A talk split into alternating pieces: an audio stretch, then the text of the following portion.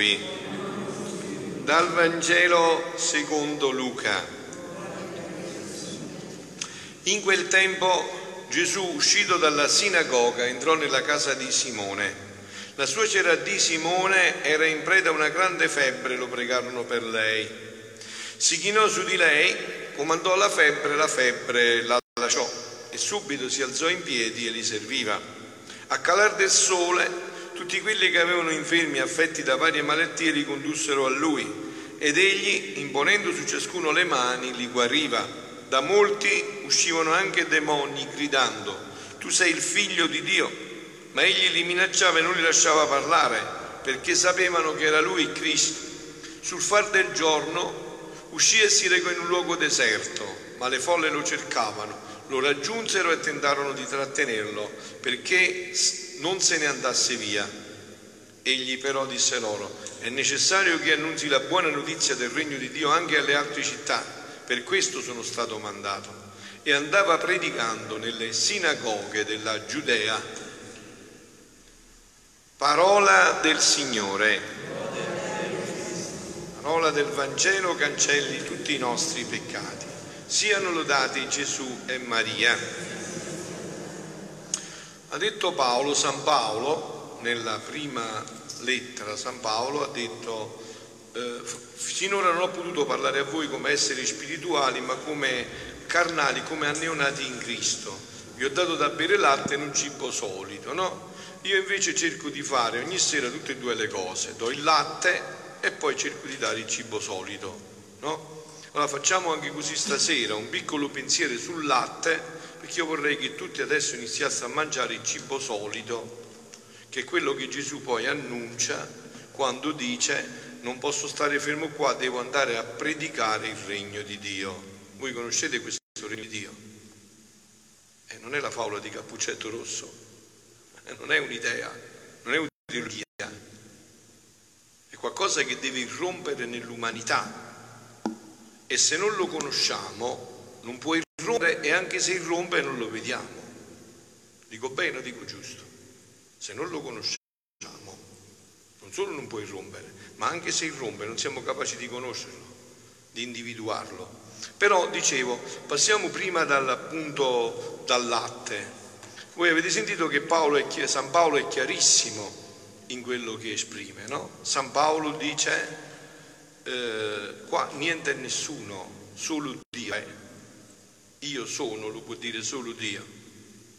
Noi possiamo, se vogliamo, tutti, voi con me, essere dei ministri, dei servitori, dei collaboratori, li chiama San Paolo, i collaboratori di Dio. Ecco cosa potremmo essere, dei collaboratori, che però sono collaboratori, non portano le anime a sé, ma a Dio. Che noi siamo capaci di fare questo, di usare Dio per portarci l'anima a noi, è vero? Noi siamo capaci di tutto. Quindi di essere collaboratori, cioè di indirizzare le anime a Dio, di portarle a Lui, di fargli capire che noi dobbiamo essere salvati come a coloro a cui andiamo a portare l'annuncio di salvezza. Paolo innaffia dice San Paolo, ma che cos'è Paolo? Eh, Paolo annaffia, eh, l'altro eh, Apollo annacqua, ma insomma, cioè, sono tutte cose secondarie. Ma chi dirige tutto è Dio, è Lui che fa. E questo anche dovrebbe essere un discernimento e un'accortezza vostra, perché per molte cose sapete usare accortezza. Ci vuole accortezza anche in questo. Capire che il sacerdote è uno strumento. Eh, ma tu sei un citrullo se ti fermi allo strumento, tu devi arrivare al fine, è vero? Non devi stare fermo allo strumento.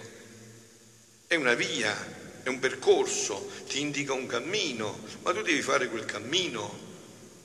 Quindi questo è il primo punto fondamentale perché oggi c'è un rischio molto grande, visto le tante, diciamo, fragilità e carenze che ci sono da una parte e dall'altra, eh, si corre il rischio di fare questi, queste idolatrie, no? E invece no, noi dobbiamo avere il centro, il centro è Gesù Cristo, è Lui il centro di tutto. È a Lui che dobbiamo mirare sempre. Così non restiamo né troppo entusiasmati e né troppo delusi quando succedono le cose. Perché tutti siamo uomini, è vero?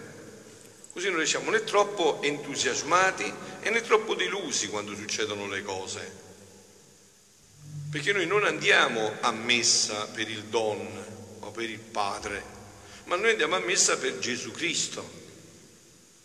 E quindi sappiamo anche individuare se il donno, il padre, è uno strumento o è qualcosa che avoca a sé la situazione, no? Invece Paolo, San Paolo ci avvisa, ci dice guardate che nessuno è nessuno, solo Dio è colui che è, solo Lui può dire io sono, tutto il resto non è, o se è è per partecipazione a Dio.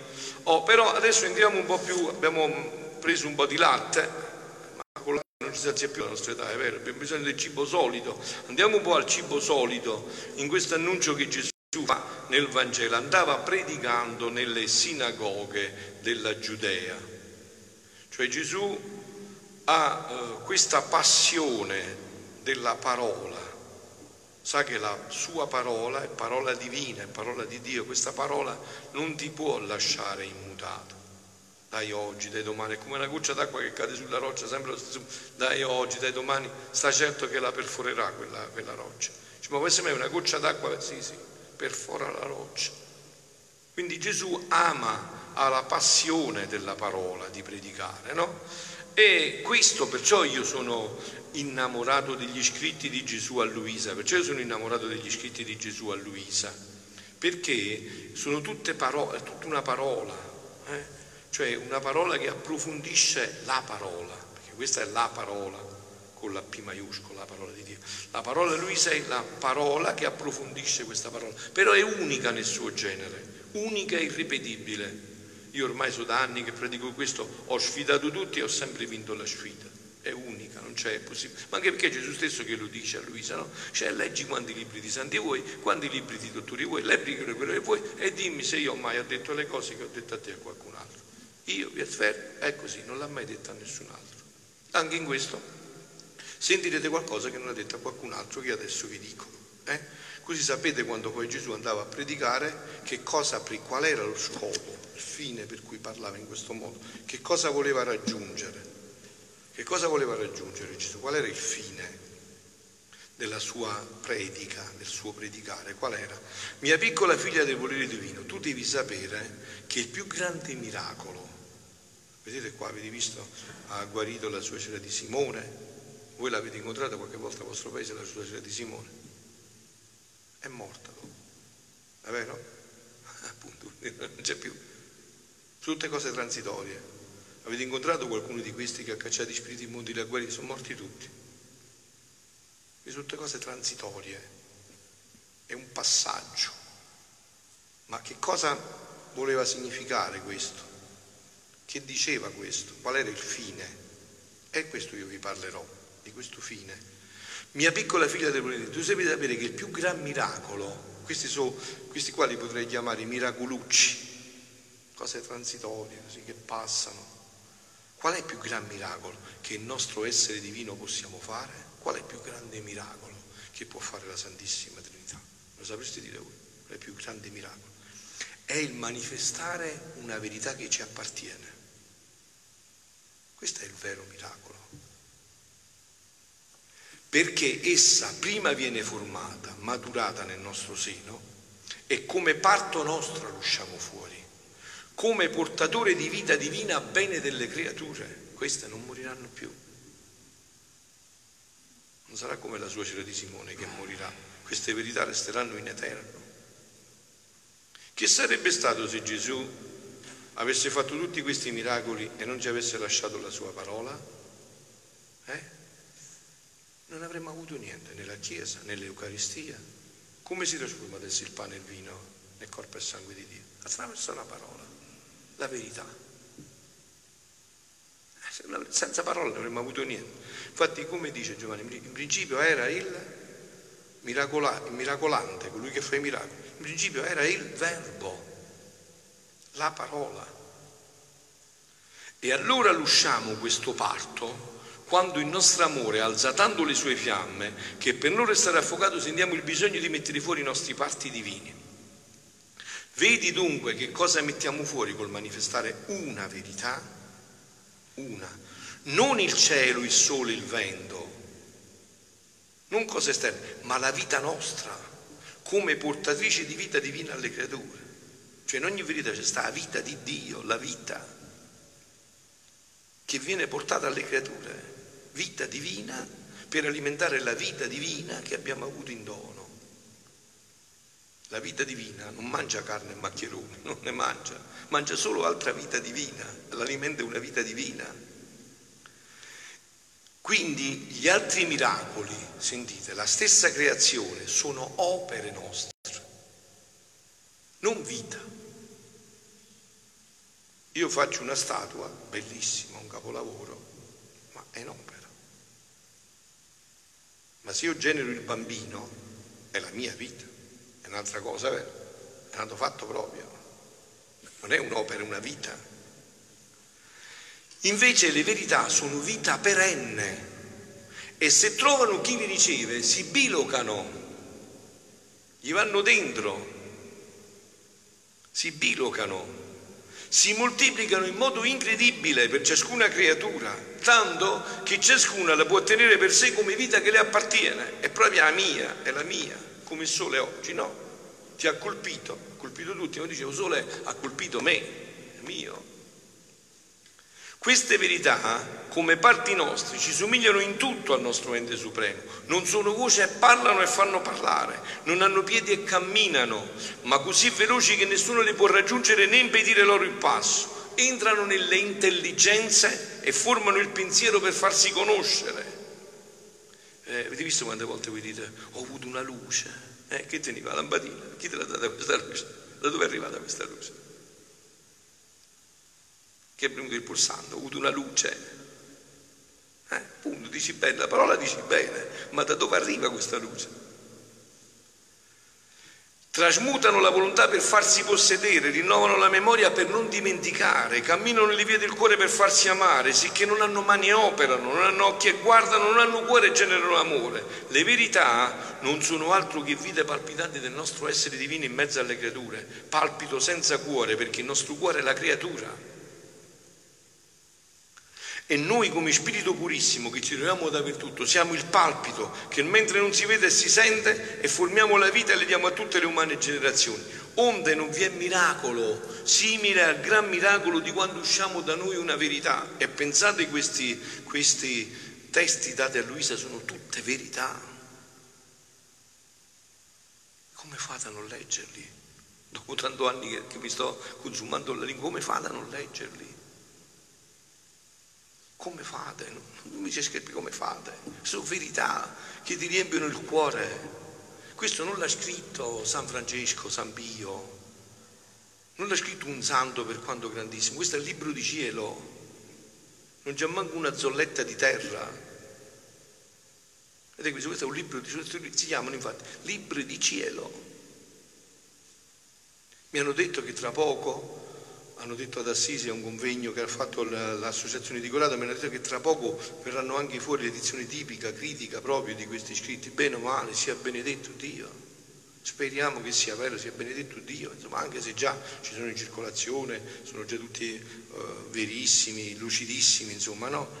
Usciamo da noi la vita, è una vita nostra che esponiamo, la quale più che sole si farà luce delle creature, che dardeggiandole col suo calore vitale maturerà la sua vita, prima a chi viene diretta e poi diffondersi in chi la vuole ricevere. E se le verità trovano ingrati che non vogliono ricevere un tanto bene, esse non sono soggette né a morire né a perdere la vita, ma aspettano con pazienza in vita. Se occorre anche secoli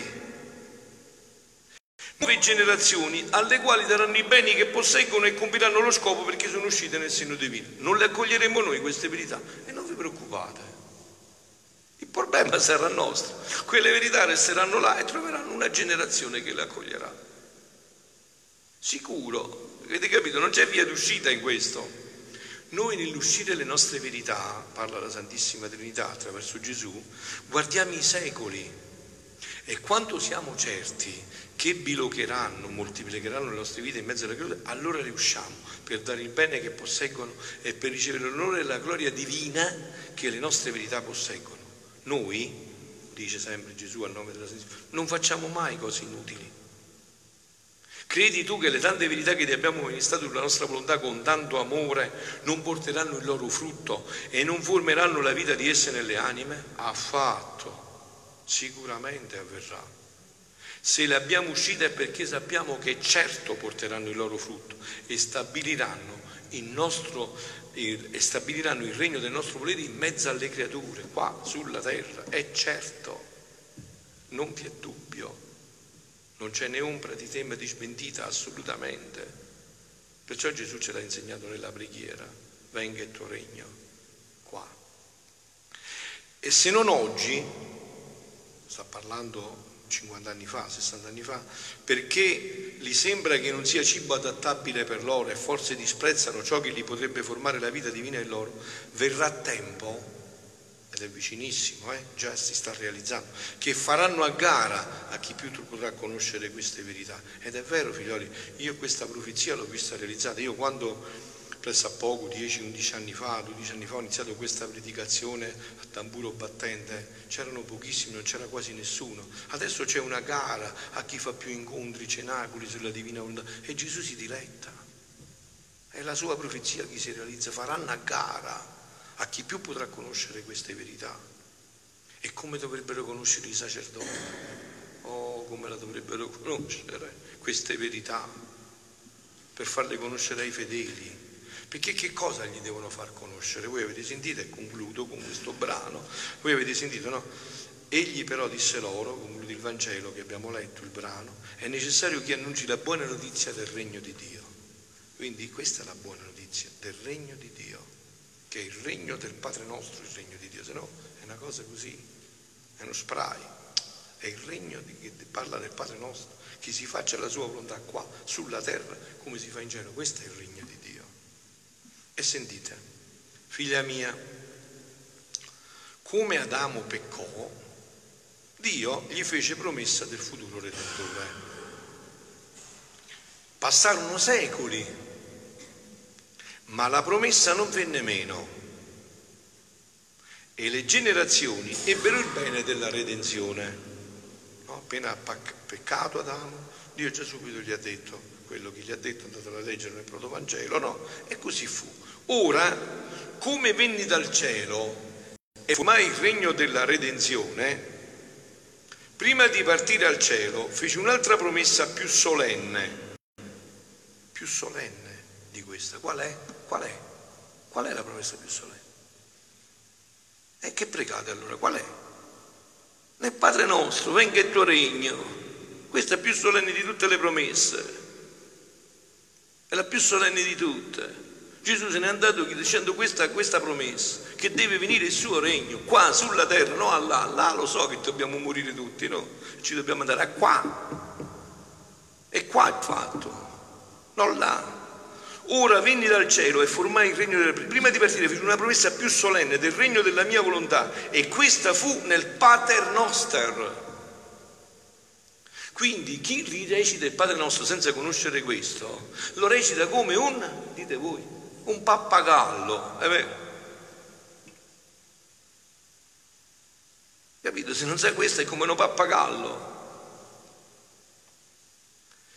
E questa fu nel Padre nostro e per darle più valore e per ottenerlo più subito feci questa promessa formale nella solennità della mia preghiera. Cioè addirittura qua ha fatto una cosa in più che non ha mai fatto, mentre ha fatto il mondo dicendo un fiat, qua l'ha fatto proprio nella preghiera, al vertice di tutto, in un momento di altissima preghiera, pregando il Padre che facesse venire il regno, il suo regno e la volontà divina come in cielo così in terra. Mi misi io a capo di questa preghiera. Voi sapete, è vero, che la preghiera del Padre nostro è la più commentata dai padri della Chiesa. Il quarto capitolo del, del, del catechismo della Chiesa Cattolica, quello del recente, adesso l'ultimo catechismo della Chiesa Cattolica, è tutto sulla preghiera del Padre nostro. È tutto un commento alla preghiera del Padre nostro. La sezione preghiera, quarto capitolo, è tutto sul Padre nostro. Mi misi io a capo di questa preghiera, conoscendo che tale era la sua volontà e che pregato da me, sta parlando al suo papà, non mi avrebbe negato nulla, molto più che con la sua stessa volontà io pregavo e chiedevo una cosa voluta dal mio stesso Padre.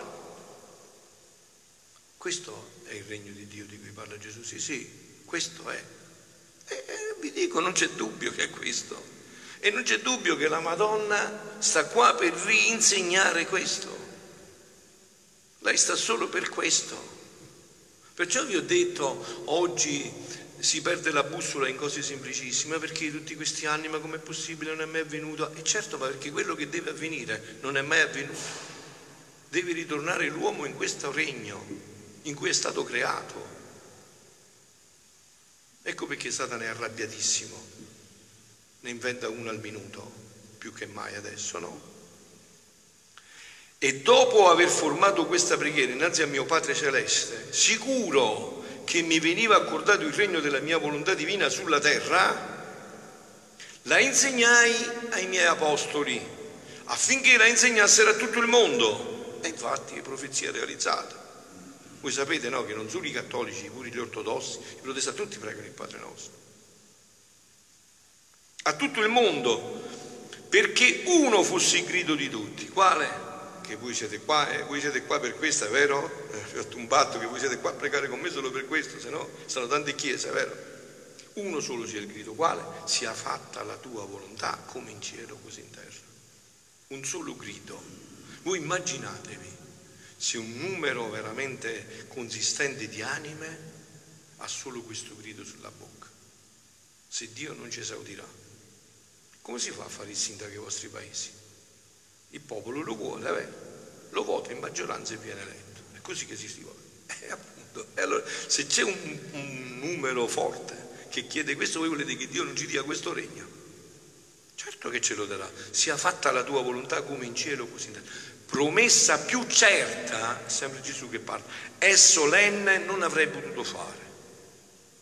E questo, figlioli, non è rivelazione a Luisa, questa è parola di Dio. La rivelazione di Luisa esplicita, fino in fondo questo, ma questa è parola di Dio.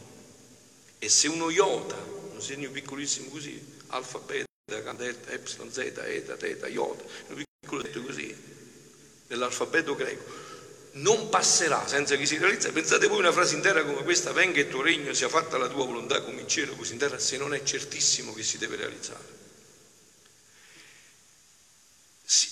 Come promessa più certa e solenne non avrei potuto fare. I secoli per noi sono come un punto solo, ma le nostre parole sono atti e fatti compiuti. Il mio stesso pregare al Padre Celeste, venga, venga il regno tuo, sia fatta la tua volontà come in cielo, così in terra, significava che con la mia venuta sulla terra il regno della mia volontà non veniva stabilito in mezzo alle creature. Altrimenti avrei detto papà mio, padre mio, il regno nostro che già ho stabilito sulla terra è confermato, sia confermato e la nostra volontà domini e regni. Così preghiamo il Padre nostro noi? No, diciamo che deve venire questo regno. Quindi da venire, deve venire, non c'è dubbio. Ma ditemi voi figlioli, se voi pregaste con questa speranza, vi stanchereste di pregare? Direste che le tre ore che faccio sono poche? Se voi avreste dentro questa speranza e se addirittura aveste la speranza che pregando insieme con la mamma, facendo passare tutto attraverso il suo immacolato, noi possiamo affrettare questo tempo nell'umanità, porre fine all'era di Satana, che vedete insomma quello che sta combinando, è vero? Vi stanchereste di pregare e non vi stanchereste. Quindi capite dove sta il punto? E questo è il punto eh, qua sta il punto, qua sta tutto il movimento. Ciò significava che deve venire. Invece io dissi venga, ciò significava che deve venire, le creature devono aspettarlo con quella certezza con cui aspettarono il futuro redentore. Eh, c'è questo, non c'è, vero? Chi conosce questo? Chi aspetta questo con certezza?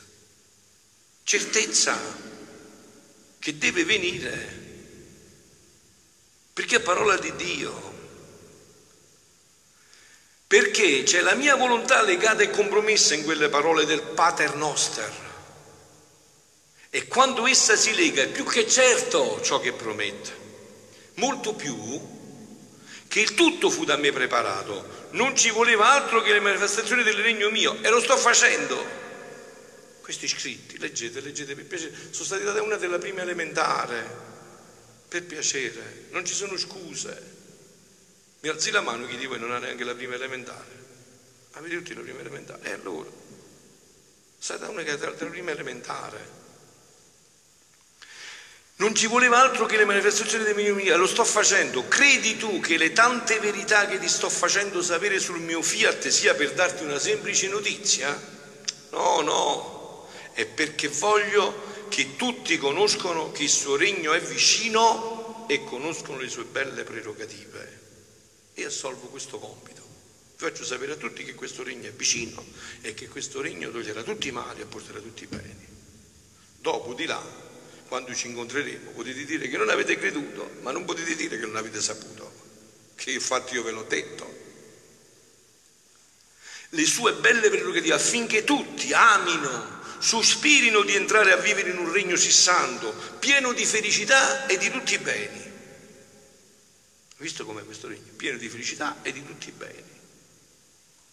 Anche qua vi invito pure se siamo all'omelia di alzare la mano, qualcuno di voi vuole, non vuole la felicità e tutti i beni, mi alzi la mano. Volete dire, eh, questo è il regno, non c'è via d'uscita. Quindi ciò che a te sembra difficile, dice a Luisa e a me e a voi, alla potenza del nostro fiat è facile, perché esso sa muovere tutte le difficoltà e conquistare tutti, e conquistare tutto come vuole e quando vuole. Siano lodati Gesù e Maria.